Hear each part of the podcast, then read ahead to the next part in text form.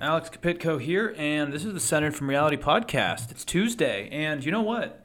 This is a big surprise, but it's actually sunny today, which I'm not really used to. It's so dark and depressing here, especially, I mean, especially into February, so I guess we have a little bit of time before that, but good God, it was actually sunny today. It was in the 40s. It's sad how happy that made me feel. Um, anyways, uh, my time in Chicago is slowly coming to an end. I my days here are numbered, so I'm quite happy to be honest.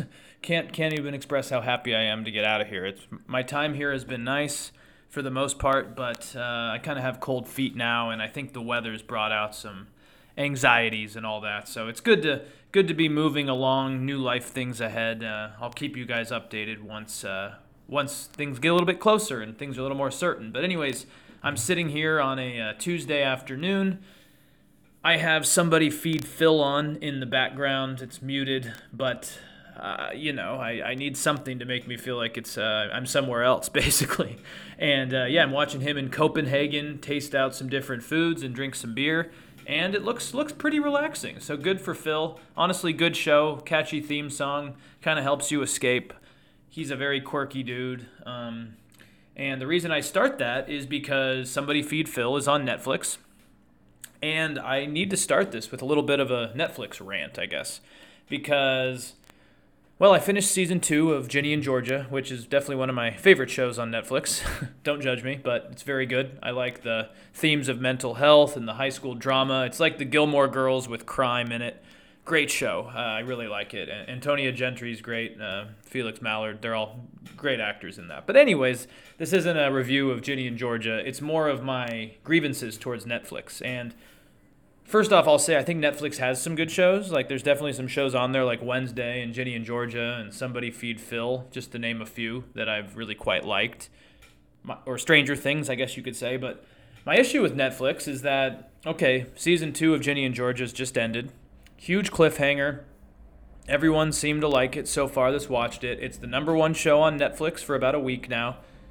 And still, people are unsure if there's going to be a season three.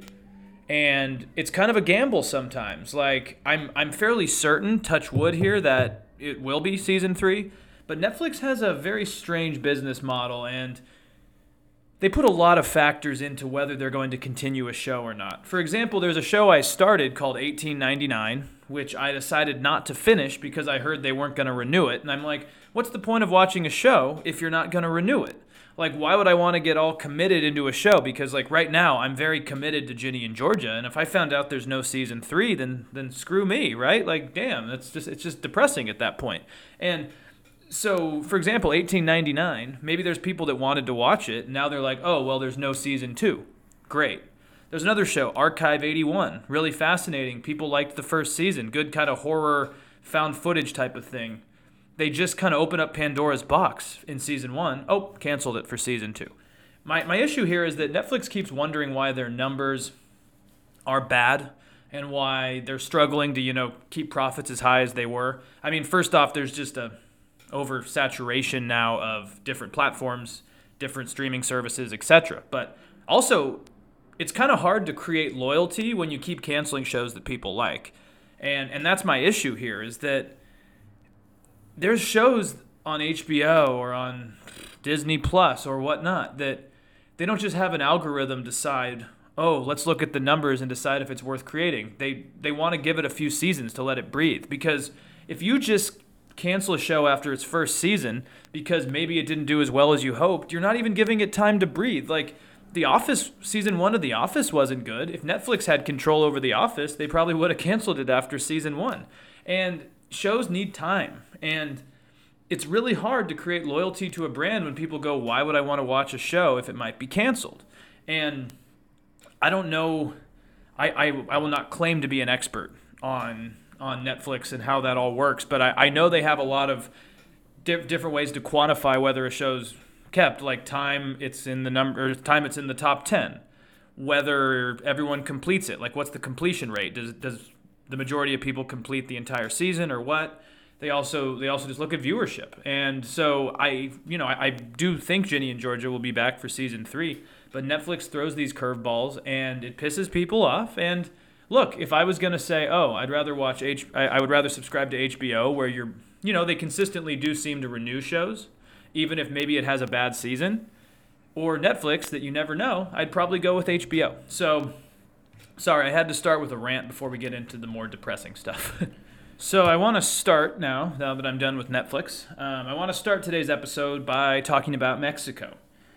I want to talk hmm, about many things here. But I want to talk about the violent escalation that we're seeing between the Spanish military and kind of the breakdown of the Sinaloa cartel as well as other cartels and what it maybe shows about AMLO's struggles in Mexico to control it and also what it could mean as a security crisis in Mexico. So I want to talk about that. But first, we should just touch on Biden's visit to Mexico to meet with Andres Manuel Lopez Obrador, who I will call AMLO for the sake of not spitting that out every time, but basically Mexico's president, who I'm sure you guys know I'm not a fan of, he's uh, meeting with Biden, and I should note that they really don't have a great relationship so far. They they they they don't like like Biden's kind of what you could consider kind of a centrist neoliberal and AMLO kind of hates everything about that. He's he's a you know an economic nationalist, a left-wing populist is very hesitant of Western influence, imperialism, capitalism. So him and Biden have a lot of things different in their policies. And AMLO actually seemed to get along better with Trump because, at least my theory is that AMLO and Trump are both kind of populist, even though they're different sides of the populist coin. They both are hesitant towards authority, don't really believe in democracy like others do, and they are more protectionist in a lot of ways. And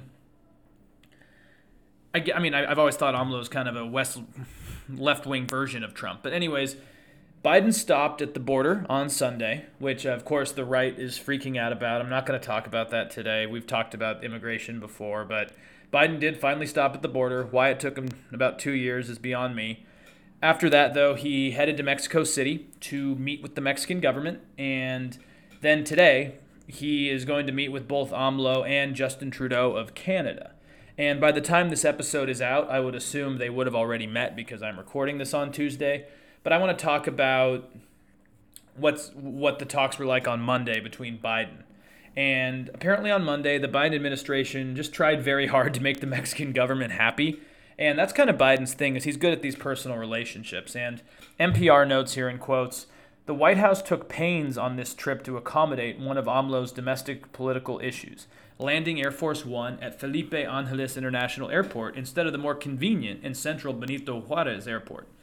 Now, this is this is the airport that I've discussed, I think, a few times, not not too much into detail, but it's kind of one of AMLO's pet projects.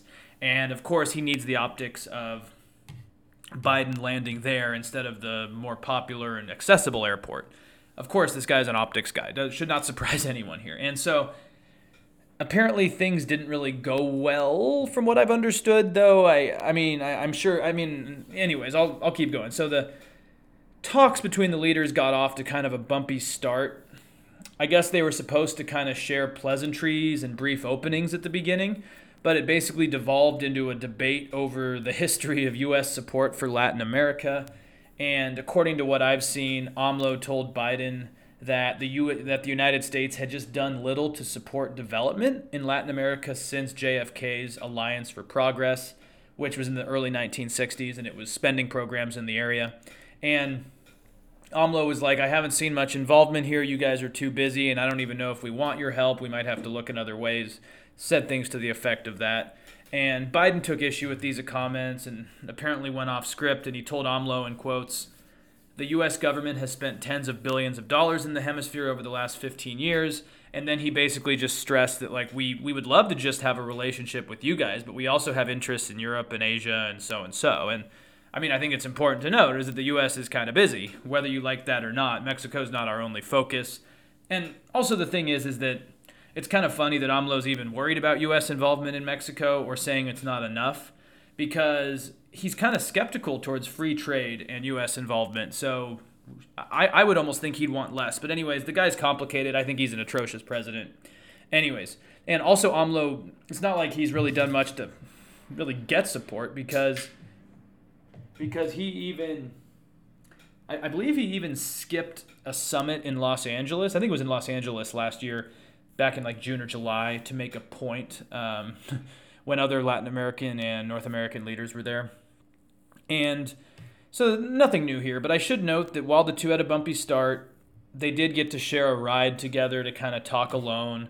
And like I said, Biden is known to be good at fostering personal, you know, relationships with leaders. So maybe things worked out.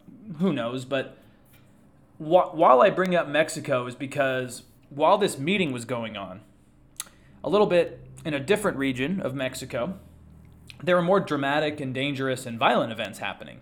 And a little context here is AMLO has been quite bad, especially early on, in dealing with the rise of cartel violence. And he's, he's had sort of troubling positions on it because we have to remember that El Chapo Guzman, you know, leader, I believe founder, I'm not 100% sure, but leader of the Sinaloa cartel, he was kind of this figure that was obviously doing a lot of illicit activity and responsible for a shit ton of drugs going into the United States. But at the same time, he didn't believe in attacking citizens or the police or politicians because he felt that they needed them on his side. But what's happened since then is that he was arrested, right? And there was a power vacuum that kind of happened. And now you have different cartel members that have different philosophies. And some of the new leaders do believe in kind of fear and violence against military, government, and police officials. And AMLO was was against actually arresting um, Ovidio Guzman, who's the son of uh, El Chapo, and AMLO has also kind of failed to make the situation better because he's thought that by leaving the cartels alone, they'll leave people alone. And since I think it was 2018 when he got elected, it's been kind of a nightmare. And basically over the last few years things have just fallen out of control mainly because of these power vacuums that have been created and new ideas of using violence and fear and now the military really has lost a lot of ability around the country to police some of these areas and to keep control going in some of these areas. And as biden was heading to mexico to meet amlo um, the mexican government had basically arrested ovidio guzman and were trying to get him to an airstrip in Culiacan, which is the capital of Sinaloa, and basically there was just a huge wave of almost warlike scenarios happening where the Sinaloa cartel was trying to stop the military from using an airstrip to get Ovidio Guzman out, and there's been wreckage around the city and in other parts of the county uh, or the region of Sinaloa, and it's just a complete mess. It's a, it's kind of concerning for the whole like like security scenario in Mexico. And anyways, there's a good article in the Atlantic that goes over the terror and violence basically that's happening here. The article is called 24 Hours of Terror as Cartel Violence Engulfs Mexican City. And basically, Culiacan, which is, like I said, the capital of Sinaloa, which is a region, province, whatever you want to call it, this is where Chapo's infam- infamous uh, cartel originated. And like I said, o- Ovidio Guzman was arrested. Military is trying to transport him out of the area to go to prison. And the cartel forces were really fighting back and just kind of scorched earth pretty much everywhere to stop the military from getting in the way and doing anything. And the Guardian writes here about people, in quotes, scrambling for cover as security forces and cartel gunmen fought for control of an airfield that had become the latest front line of a Latin American drug conflict that's claimed tens of thousands of lives per year. The article continues here in quotes. Mexican troops battled to regain full control of Sinaloa's state capital after the arrest of one of the country's most wanted men, Ovidio Guzman which sparked a day of bloodshed and chaos. And I've seen pictures all over the internet, and it just looks like a war zone. You have burning cars, damage everywhere. People have been told not to go outside. So far, 29 people dead, 10 members of the military, 19 alleged cartel members, 35 soldiers wounded. I'm sure it could be much worse. Um, you also had two airplanes at the airport that had to take, from what I've read here, emergency landings. Sorry, we got a vehicle out there. One moment. Um, there we go. Um, we had two airplanes had to do emergency landings because they were hit by, in quotes, a considerable number of cartel bullets. And I think if you just step back a little bit, like I've been listening to a few podcasts and reading some articles just on the situation in Mexico more generally, and it just seems like there's some very serious issues about security in Mexico and whether the military even has control. And I think if some of this violence really steps out and gets worse, a lo- like there, like the United States, Guatemala, like all of the surrounding areas, I think could really face some security crises. And it just is not good when you see the military constantly being pushed back by these cartels because when you lose your monopoly on violence inside of a country, it's never a good sign. And I mean, Mexico for years now has put up death numbers that are more like in the Middle East in some places. So, not good.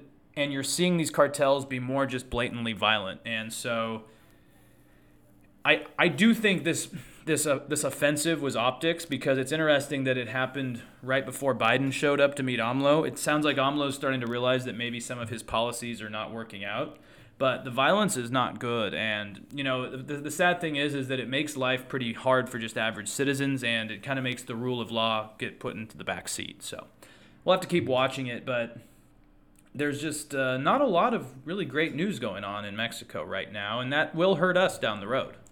Now moving on kind of sticking back to biden because this actually at least these events broke while biden was in mexico something else interesting happened. So you have Biden, Merrick Garland was also there in Mexico City. They're discussing affairs with the Mexican government, and something really awkward happens that will impact both of them, and not in like a great way for either one. Basically, news stories broke about Biden having classified documents in his office. Yes, you heard me correctly. Classified documents in his office. I know that sounds like deja vu, but no, we're not talking about Trump, we're talking about Biden. And basically, just reports all over the U.S. just went crazy yesterday about documents being found in Biden's former office at the Penn Biden Center for Demo- uh, sorry Diplomacy and Global Engagement in Washington. And CNN notes here in quotes among the items from Joe Biden's time as vice president discovered in private office last fall are 10 classified documents, including U.S. intelligence memos and briefing materials that covered topics including Ukraine, Iran, and the United Kingdom. And from what I've gathered, the documents were dated between 2013 and 2016. And also, CNN writes here later in the article these documents were found in three or four boxes also containing unclassified papers that fall under the Presidential Records Act. And I mean, this is this is definitely big news. We're obviously going to have to wait and see the full extent and all the information that comes out about this, but it's not good news for Biden by any means. I think that's pretty pretty fair because we have to I mean, we have to remember for anyone who forgets because so much crazy shit's going on. We do have to remember that Merrick Garland is currently running that pretty high profile investigation into Trump dealing with classified documents at Mar a Lago. And according to everything I've seen right now, Merrick Garland has already received reports on these documents, he, so he knows what's happening. And now it's going to get interesting because he has to decide whether he wants to or doesn't want to open a full blown investigation, criminal potentially investigation into this. Now, I think I, I think we're gonna have to wait and see about that. I don't particularly think that's gonna be the case, but of course you never know. And I can't imagine how awkward that probably was. You know, you have Biden and Garland sitting in Mexico City when these events came out, and I did read that reporters asked the two about what was happening, but apparently they didn't really answer any questions. They ignored those. I guess probably smart. I don't know, but I I think the real elephant in the room here, though, is optics, right? Optics are just horrible for this, like really, really, really bad. And even if this case is not similar to the whole Mar a Lago situation, it just doesn't look good when Democrats and the Justice Department have been really criticizing Trump, and then Biden's kind of busted for something maybe similar. Again, maybe not, but you know, Trump's mishandling classified information, then you hear Biden did it. Now, I I do think that it seems like Biden might have been more clueless to this, while Trump might have just been naive to what he can do or more nefarious. I think there might be different circumstances here, but it still doesn't look good. Also, the DOJ and other officials apparently knew about these documents for over two months because, according to reports, the documents were actually discovered on November 2nd, which was about six days, I believe, before the midterms. So, you know, it's been what two months. The do- the documents became public yesterday, And I don't know what these people were thinking. I mean, I, I guess they ha- there's probably a reason why they didn't want to share until now, but it looks really bad. Another time when you have an election and you have documents that have been kind of not released until afterwards. I, I sometimes you wonder, do these people understand PR at all? But also, I should note that this will just give so much more fuel to House Republicans who want to investigate Biden in almost every avenue, right? You have, for example, I think it was today, you have Congressman Comer, who is quite a character. He's already said there's going to be investigations into these documents. He, he said in an interview, in quotes, President Biden has been very critical of President Trump mistakenly taking classified documents to the residence or whatever, and now it seems like he may have done the same. How ironic. And I'm sure Fox News and everyone is just going to eat this story alive and get ready.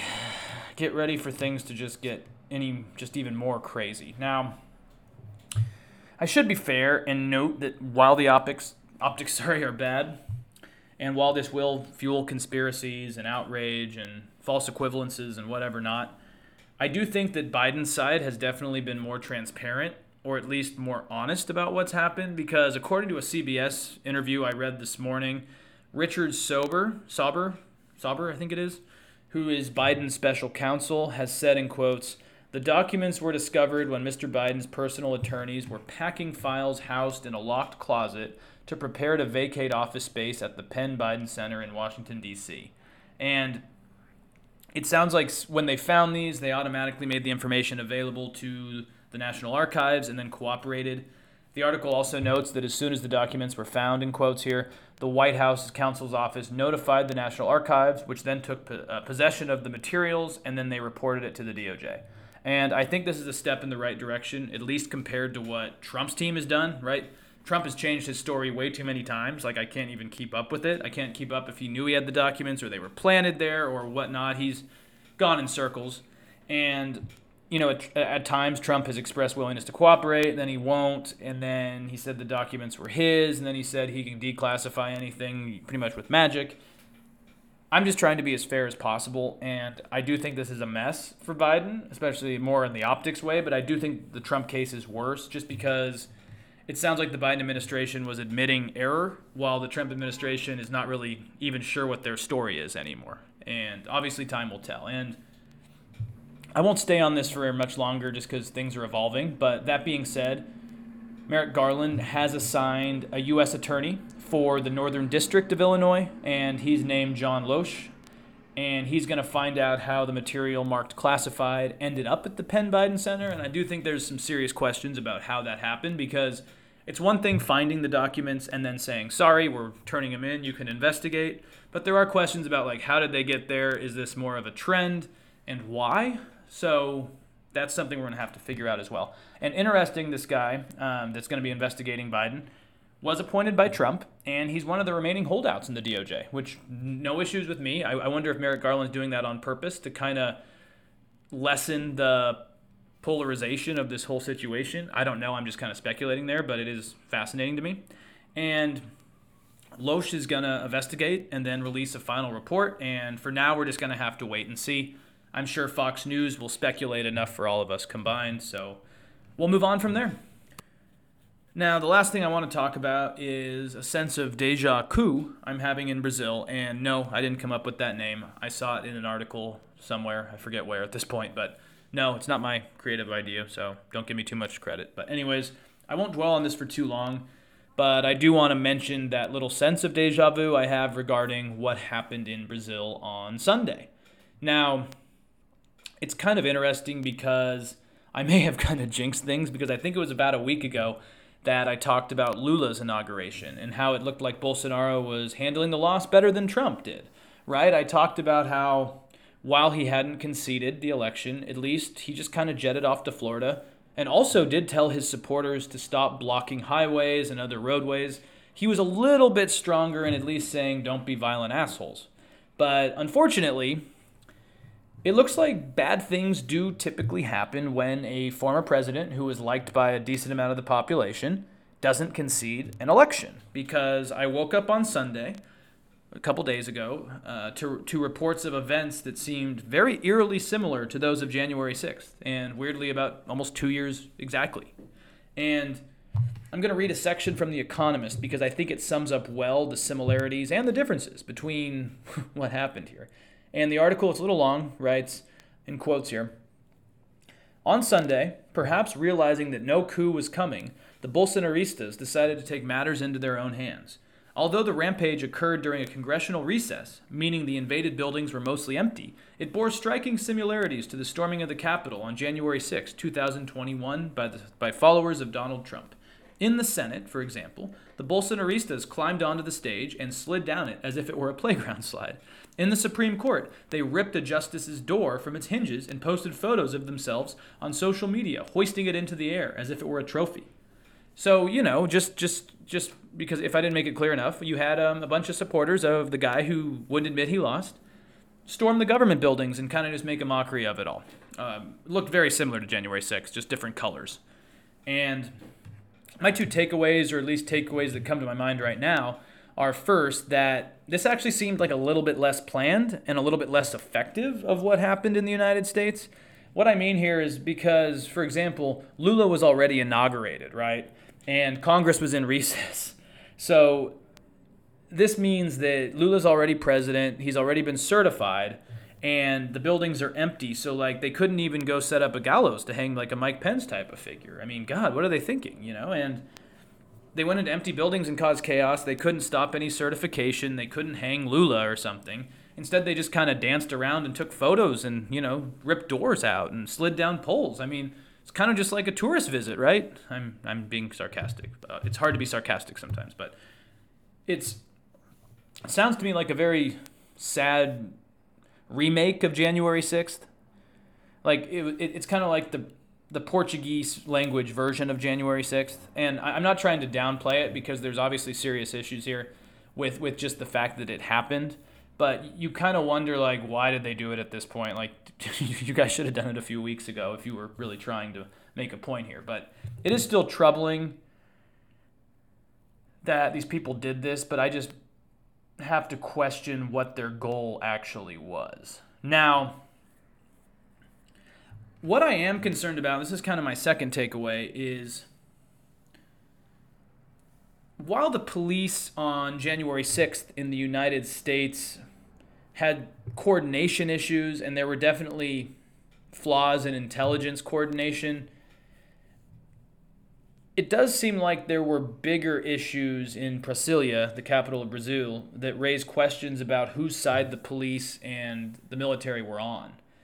The Economist brings this up well. It writes here Shortly after the invasion of Congress, a group of officers were caught on film chatting with protesters, taking selfies, and filming the chaos rather than trying to stop it. Requests for backup from the head of the Senate police to the governor of the federal district of Brasilia, who is an ally of Mr. Bolsonaro, were ignored until late in the afternoon.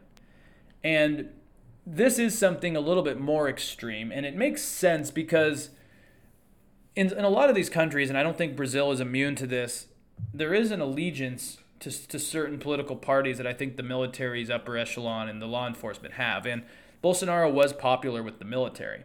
And there are concerns there about, I mean, because Brazil's had military coups in the best, and Bolsonaro was even a supporter of it. And he was actually part of the military regime as a, as a soldier back in the day.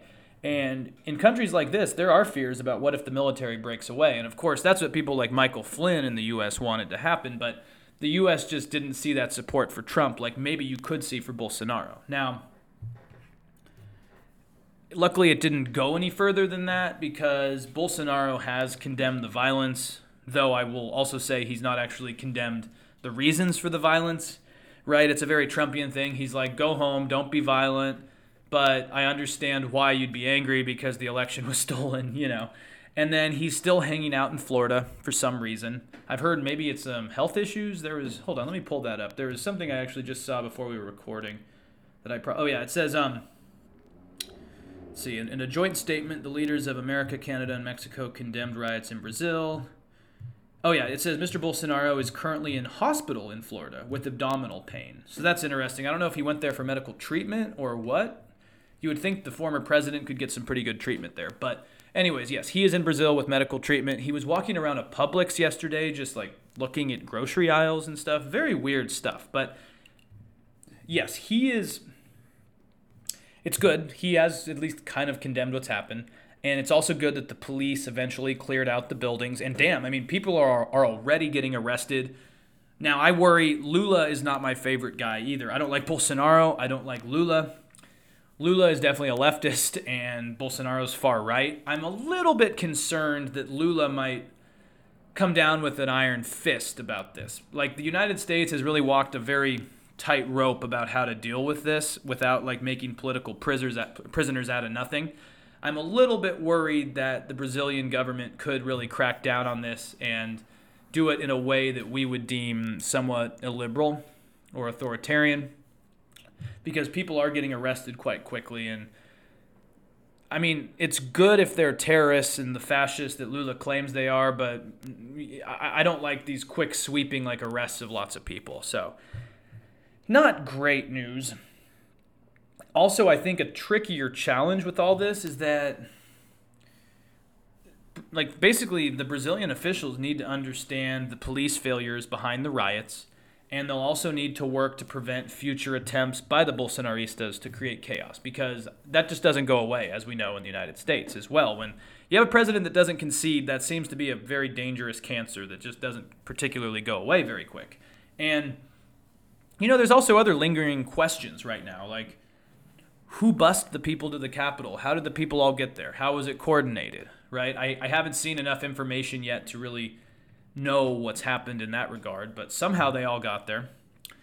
Also, I mean, I think the troubling thing is like how much influence did people like Steve Bannon and Stephen Miller have? Because Steve Bannon has expressed support for Bolsonaro. He's told the people to stand up against the stolen election. You have to wonder what type of coordination has been happening there. Then you also have Trump come out and express support for Bolsonaro never good. You have to wonder were there any ties between not Trump himself, but the Bannon types?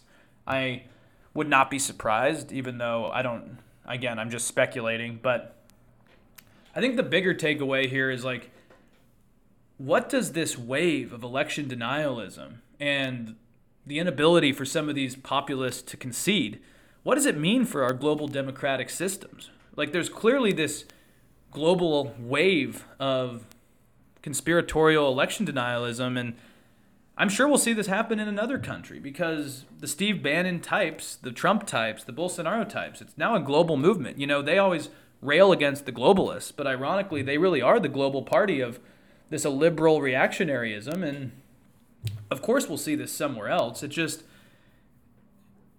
if you don't hold people accountable, and I know I've said this, so I apologize, but a failed coup is always just a dress rehearsal for the real coup unless you do something. And eventually you have to wonder if one of these will be successful. So, yeah, lots of chaos in the world. Of course, um, I, I haven't even got into U.S. news really, but of course, Kevin McCarthy's officially speaker. Looks like his life is going to get crazy. We'll probably talk about that more into the week. But I wanted to start with some international stories and my Netflix rant. So, again, go watch Ginny and Georgia so we can keep it in the top 10 and it gets a third season. And if you start watching it, finish it. It's entertaining. Watch it with your girlfriend or boyfriend or, you know, cuddle up on the couch and drink tea like me and watch it. Do whatever, but go watch it. Also, um, hopefully uh, hopefully things get calmed down in Mexico, but that's going to take a lot of time and effort. So take care. I'll be back. Have a great rest of your night. You can find me on Apple Podcasts, iTunes, Spotify, Podbean. You know the rest. Ciao.